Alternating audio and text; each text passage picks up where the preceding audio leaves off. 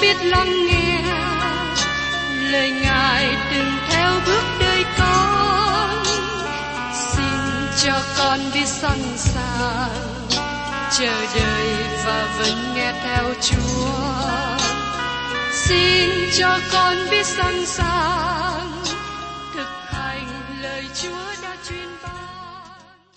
Hân hoan chào mừng quý vị đón nghe chương trình Tìm hiểu Thánh Kinh. Đây là một chương trình học kinh thánh liên tục và hệ thống trong thời gian 5 năm. Chúng ta sẽ lần lượt khảo sát từ sáng thế ký cho đến khải huyền. Mục sư tiến sĩ Mcky là người được Chúa dùng để sáng lập và thực hiện chương trình này. Ông tin rằng lời của Đức Chúa Trời có khả năng đáp ứng mọi nhu cầu cho tất cả mọi người trên thế giới, không phân biệt chủng tộc, văn hóa, trình độ tuổi tác hay phái tính. Ước mong quý vị theo dõi liên tục và giới thiệu cho thân nhân bạn hữu cùng đón nghe.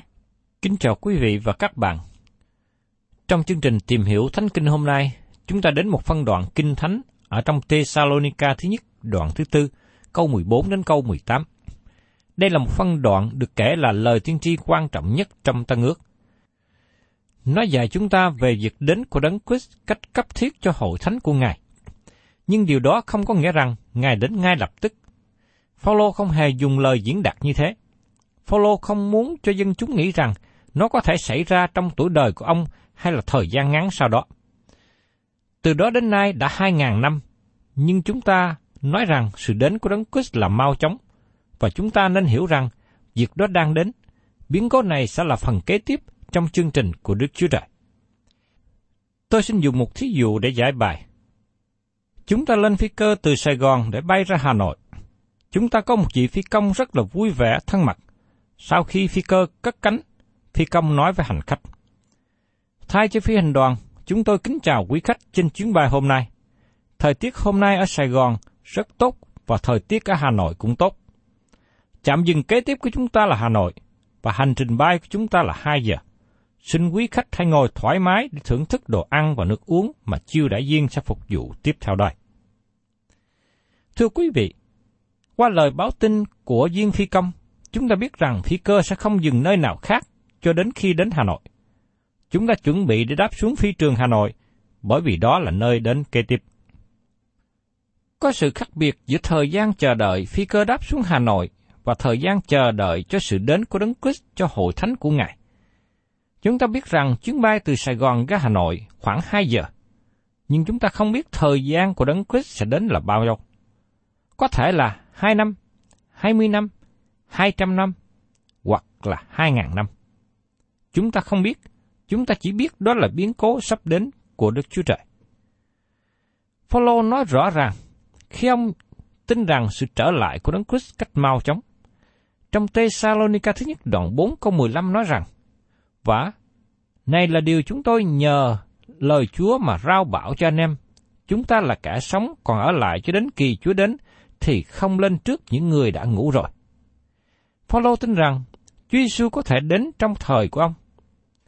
Nhưng Phaolô không có nói rằng Chúa Giêsu sẽ đến trong đời của ông. Đó là cũng là thái độ mà Phaolô diễn đạt khi ông viết cho tích ở trong đoạn 2 câu 3. Chúng ta đang chờ đợi sự trong cậy phước hạnh của chúng ta và sự hiện ra của sự vinh hiển Đức Chúa Trời và cứu Chúa chúng ta là Đức Chúa Giêsu Christ. Có một số người chỉ trích Phaolô thay đổi quan điểm về sự đến mau chóng của Chúa Giêsu khi ông đến tuổi già. Xin nhớ rằng, thư gửi cho người Thessalonica là thư được viết sớm nhất. Phaolô có thay đổi thần học của ông không? Khi Phaolô viết thơ cho người Philip, lúc đó Phaolô đã già và hiện ở trong tù tại La Mã. Ông nói, nhưng chúng ta là công dân trên trời, ấy là từ nơi đó mà chúng ta trông đợi cứu Chúa mình là Đức Chúa Giêsu Christ. Trong Philip đoạn 3 câu 20. Trong lúc gần cuối cuộc đời, Phaolô vẫn còn chờ đợi Chúa Giêsu. Nói một cách khác, Chúa Giêsu có thể đến mau chóng. Phaolô đánh dấu việc đến của Đấng Christ cho hội thánh của Ngài khi chúng ta được cất lên và gặp Ngài trên không trung. Đó là sự cất lên của hội thánh. Ngày nay, một số người có quan điểm khác biệt. Họ nói rằng Kinh Thánh không có dạy về việc được cất lên. Tôi nhất quyết là Kinh Thánh có dạy về điều này. Xin các bạn xem ở trong Thessalonica thứ nhất đoạn 4 câu 17. Kế đến chúng ta là kẻ sống mà còn ở lại sẽ cùng nhau đều được cất lên với những người ấy giữa đám mây tại nơi không trung mà gặp Chúa. Như vậy, chúng ta sẽ ở cùng Chúa luôn luôn. Việc hội thánh được cất lên có thể xảy ra bất cứ lúc nào. Nó là một biến cố kế tiếp trong chương trình của Đức Chúa Trời. Giờ đây, tôi muốn nói cho các bạn điều chủ yếu. Trong phân đoạn này không phải nói về việc hội thánh được cất lên. Những câu hỏi mà Phaolô cần trả lời là điều gì xảy ra cho những người đã tin Chúa Giêsu và đã chết trước khi hội thánh được cất lên. Chúng ta cần ôn lại bối cảnh của thư tín này nhằm chúng ta hiểu được tại sao câu hỏi này rất quan trọng cho người tin Chúa ở Thessalonica. Phaolô đã đến Thessalonica trong hành trình truyền giáo lần thứ hai. Điều này được ký thuật trong sách Công vụ các sứ đồ đoạn 17 từ câu 1 đến câu 3. Phaolô và Sila đi ngang qua thành Apimolis và thành Aboloni, rồi tới thành Thessalonica. Ở đó người Juda có một nhà hội. Phaolô tới nhà hội theo thói quen mình và trong ba ngày sa bát biện luận với họ, lấy kinh thánh cắt nghĩa và giải tỏ tường về đấng Christ phải chịu thương khó, rồi từ kẻ chết sống lại. Người nói rằng đấng Christ này tức là Chúa Giêsu mà chúng ta rao truyền cho các người. Như thế, Phaolô ở Thessalonica dưới một tháng. Trong tháng đó, ông thực hiện công tác khó khăn. Ông làm công tác của một người truyền giáo. Ông giảng tin lành, dẫn đưa người tin nhận Chúa Giêsu trở lại đạo và thành lập hội thánh. Sau đó Phaolô dạy những người mới tin nhận này các giáo lý về đức tin cơ đốc. Thật là lý thú khi thấy Phaolô dạy họ về việc hội thánh được cất lên. Có một vị mục sư trẻ kể lại rằng, các vị mục sư trẻ không nói hay là giảng nhiều về lời tiên tri. Nhưng thành thật mà nói, bởi vì họ không biết nhiều về lời tiên tri, vì thế họ nêu lên lý do biện hộ. Xin đừng giảng lời tiên tri, vì nó là những lẽ thật sâu nhiệm cho những người tín hữu trưởng thành, và không nên dạy cho những người mới tin nhận. Nhưng thưa các bạn, thật tiếc cho các vị mục sư trẻ này, bởi vì họ không biết những gì mà Phaolô đã dạy cho người mới tin Chúa ở Thessalonica. Phaolô đến đó chưa đầy một tháng, nhưng ông đã dạy họ về lời tiên tri. Và chúng ta cũng khi đến thơ Thessalonica thứ nhì, chúng ta thấy rằng Phaolô cũng tiếp tục dạy họ về thời kỳ đại nạn, về con người tội ác, kẻ địch lại với Đấng Christ sẽ đến. Phaolô đã đi xuyên qua các giáo lý lớn nói tiên tri về tương lai.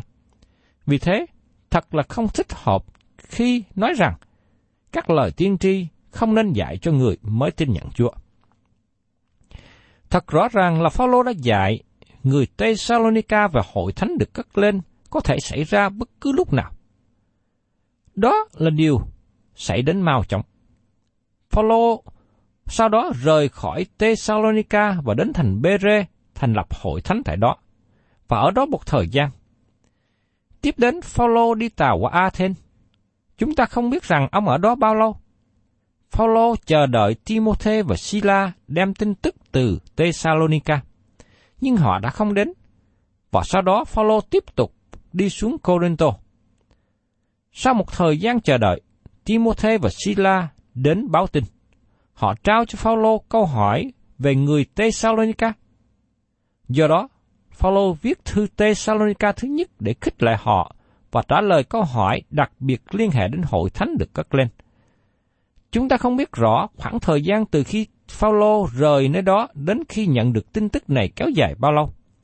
Nhưng trong lúc đó, một số thánh đồ ở Thessalonica qua đời. Một câu hỏi dấy lên trong tâm tư của các cơ đốc nhân tại đó là, những người tin Chúa Giêsu đã qua đời, có bị bỏ lại khi hội thánh được cất lên không? Rõ ràng là Phaolô đã dạy họ, sự đến của Đấng Christ xảy ra mau chóng. Phaolô nói với họ rằng, Chúa Giêsu có thể đến bất cứ lúc nào. Những thánh đồ đã qua đời và Chúa Giêsu chưa trở lại. Như thế họ có bị bỏ sót lại khi hội thánh được cất lên hay không? Điều gì xảy ra cho họ? Phaolô cho họ câu trả lời trong thơ tính thứ nhất này. Đối với chúng ta, câu hỏi của người Thessalonica không có ý nghĩa nhiều giống như họ.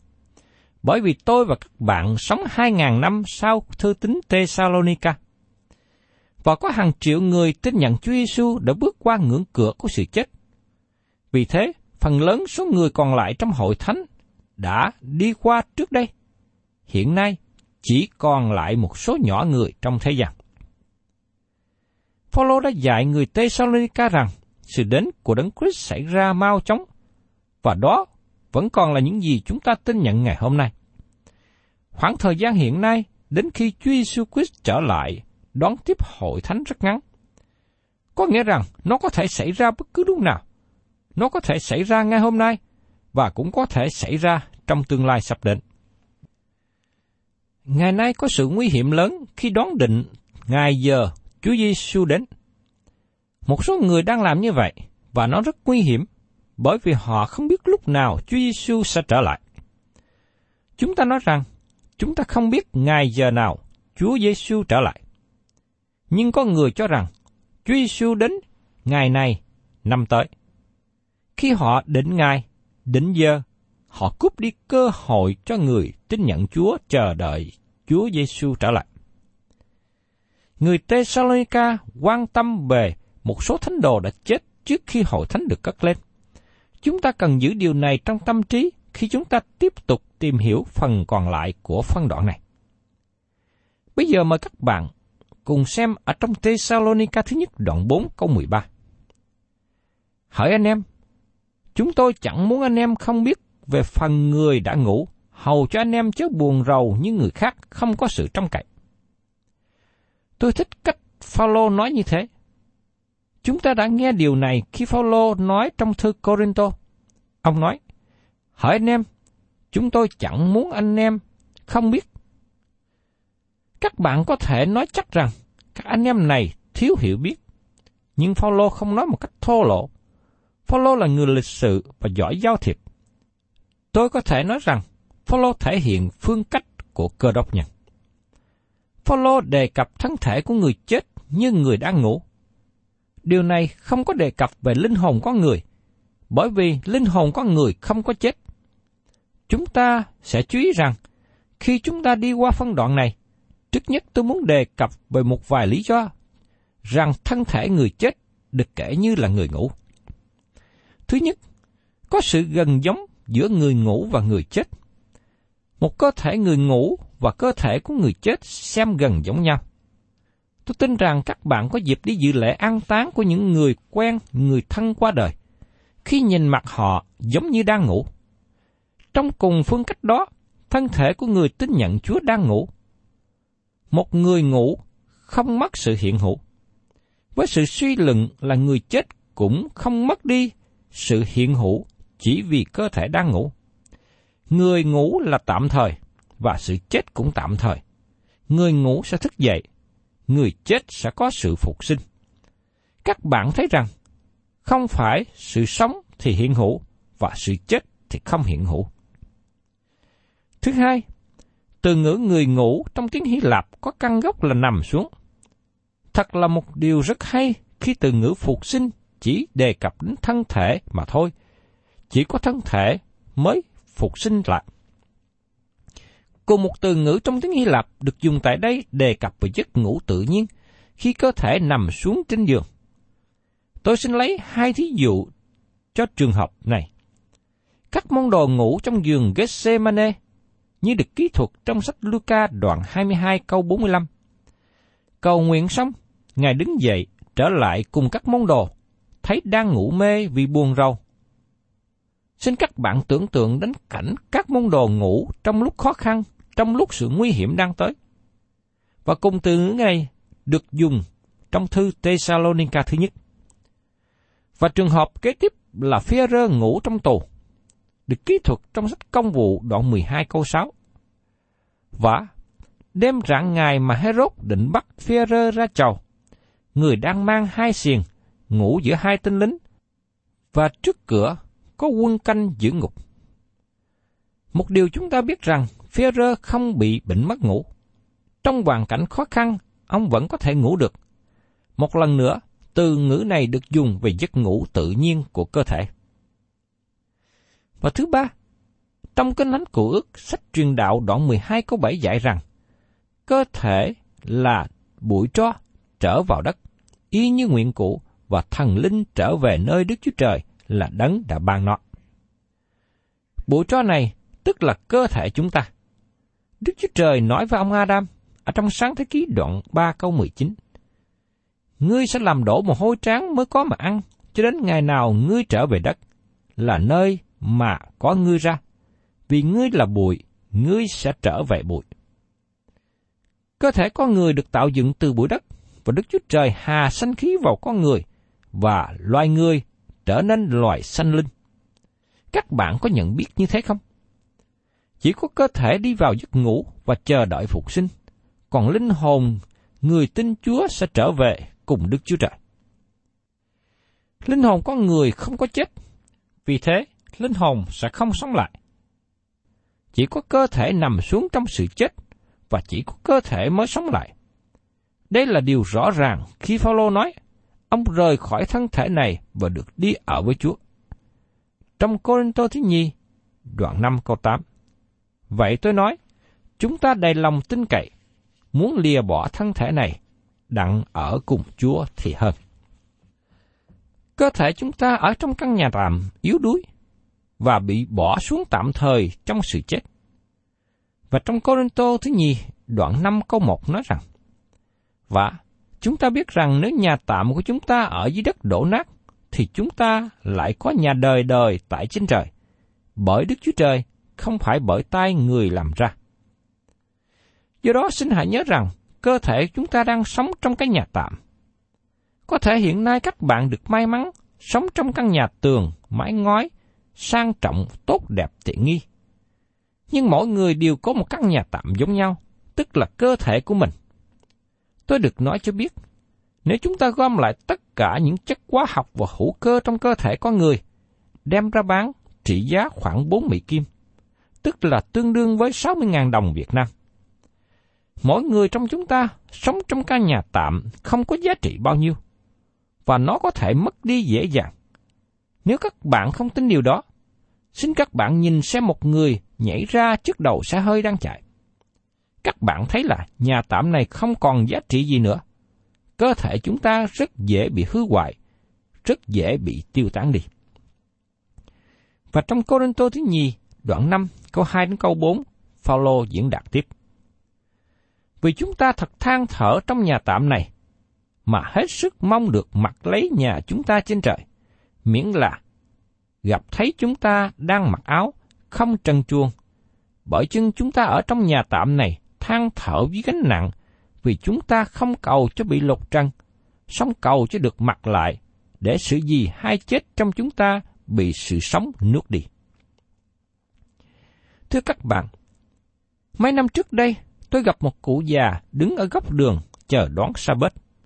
Tuổi cụ cũng gần 80. Cụ đang tức giận và chửi thề vì việc sa bết đến chậm. Khi nghe thế, tôi nói với cụ, Thưa cụ, xin cụ đừng nói như vậy cụ không còn ở trên đất này bao lâu, và cụ phải trả lời trước mặt Đức Chúa Trời về những điều mình nói, việc mình làm. Khi nghe thế, ông nói, làm sao cậu biết rằng tôi không ở trên đất này bao lâu? Tôi thưa với cụ, bởi vì Đức Chúa Trời nói với cụ như thế. Tóc của cụ giờ đây đã bạc trắng, mắt cụ mang kiến, tay cụ cầm gậy, và lưng cụ cong khom. Chúa đang nói cho cụ biết rằng, cụ không còn ở trên đất này bao lâu. Cụ đang sống trong căn nhà tạm, sắp hư sập xuống.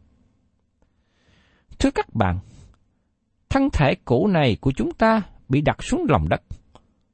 Nó sẽ ngủ ở đó, còn linh hồn sẽ trở về với Đức Chúa Trời. Vì thế, Phaolô nói tiếp ở trong Côn Tô thứ nhất, đoạn 5, câu 6 đến câu 7. Vậy, chúng ta hằng đầy lòng tin cậy và biết rằng khi chúng ta đang ở trong thân thể này thì cách xa Chúa, vì chúng ta bước đi bởi đức tin, chứ chẳng phải bởi mắt thấy. Hiện nay chúng ta đang ở trong nhà của thân thể, đó là nơi chúng ta đang sống. Thỉnh thoảng, tôi đứng trước hội thánh để chia sẻ lời Chúa. Tôi nói với những người tham dự rằng, quý vị không thật sự thấy tôi đâu. Những gì mà quý vị thấy chỉ là thân thể của tôi được mặc trong bộ quần áo này. Quý vị không thật sự thấy tôi. Tôi đang sống trong cơ thể. Căn nhà mà tôi đang ở không có tốt để sửa chữa, nhưng đó là nơi tôi sống khi còn bước đi trên thế gian này. Vì thế, Phaolô tiếp tục nói trong Cô Tô Thứ Nhi, đoạn 5 câu 8. Vậy tôi nói, chúng ta đầy lòng tin cậy, muốn lìa bỏ thân thể đặng ở cùng Chúa thì hơn. Tôi nghĩ đó là một điều tốt đẹp. Nếu khi các bạn có dịp dự lễ an táng của một cô đốc nhân, các bạn thấy người đó nằm ngủ tự nhiên. Nhưng thưa các bạn, người bạn ấy không còn ở đó nữa. Những gì các bạn thấy chỉ là căn nhà cũ bị bỏ lại. Cơ thể người ấy đang ngủ, và linh hồn người ấy đã trở về với Đức Chúa Trời. Đến ngày phục sinh, cơ thể chúng ta sẽ được sống lại. Sứ đồ Phaolô nói rất rõ về sự sống lại của thân thể, được chép ở trong sách Corinto thứ nhất, đoạn 15, câu 35 đến 49. Nhưng có kẻ nói rằng, người chết sống lại thế nào? Lấy xác nào mà trở lại? Hỏi kẻ dạy kia, vật gì đã gieo, nếu không chết đi trước đã, thì không sống lại được. Còn như vật ngươi gieo, ấy không phải là chính hình thể sẽ sanh ra, chẳng qua là một cái hộp, như hộp lúa mì hay là hộp giống nào khác. Đức Chúa Trời cho nó hình thể tùy ý Ngài lấy làm tốt, mỗi hộp giống cho một hình thể riêng. Mọi xác thịt chẳng phải đồng một xác thịt, nhưng xác thịt loài người khác, xác thịt loài thú khác, loài chim khác, loài cá khác. Lại cũng có hình thể thuộc về trời, hình thể thuộc về đất, những vinh quang của hình thể thuộc về trời với vinh quang thuộc về hình thể thuộc về đất khác nhau. Vinh quang của mặt trời khác, vinh quang của mặt trăng khác, vinh quang của ngôi sao khác, vinh quang của ngôi sao này với vinh quang của ngôi sao kia cũng khác. Sự sống lại của kẻ chết cũng vậy. Thân thể đã gieo ra là hai hư nát, mà sống lại là không hai hư nát. Đã gieo ra là nhục, mà sống lại là vinh. Đã gieo ra là yếu, mà sống lại là mạnh. Đã gieo ra là thể quyết khí, mà sống lại là thể thiên liêng. Nếu đã có thể quyết khí, thì cũng có thể thiên liêng. ấy vậy, có lời chép rằng, người thứ nhất là Adam đã trở nên linh hồn sống. Adam sao hết là thần ban sự sống, nhưng chẳng phải thể thiên liêng đến trước, ấy là thể quyết khí, rồi thể thiên liêng đến sau.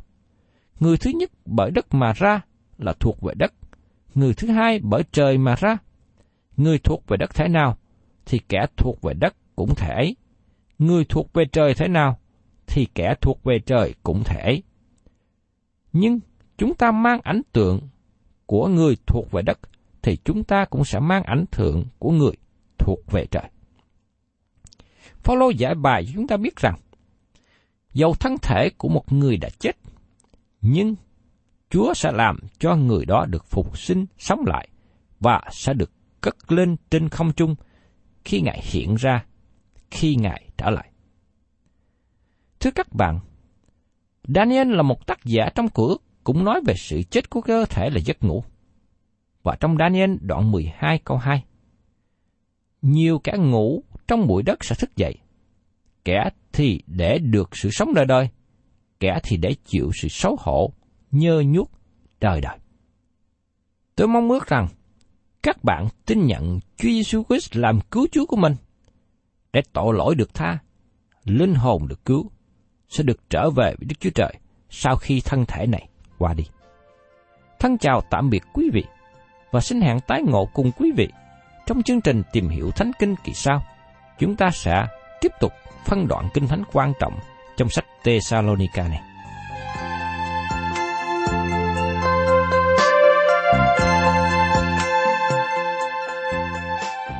Cảm ơn quý vị đã đón nghe chương trình Tìm hiểu Thánh Kinh. Nếu quý vị muốn có loạt bài này, xin liên lạc với chúng tôi theo địa chỉ sẽ được đọc vào cuối chương trình. Kính chào quý thính giả.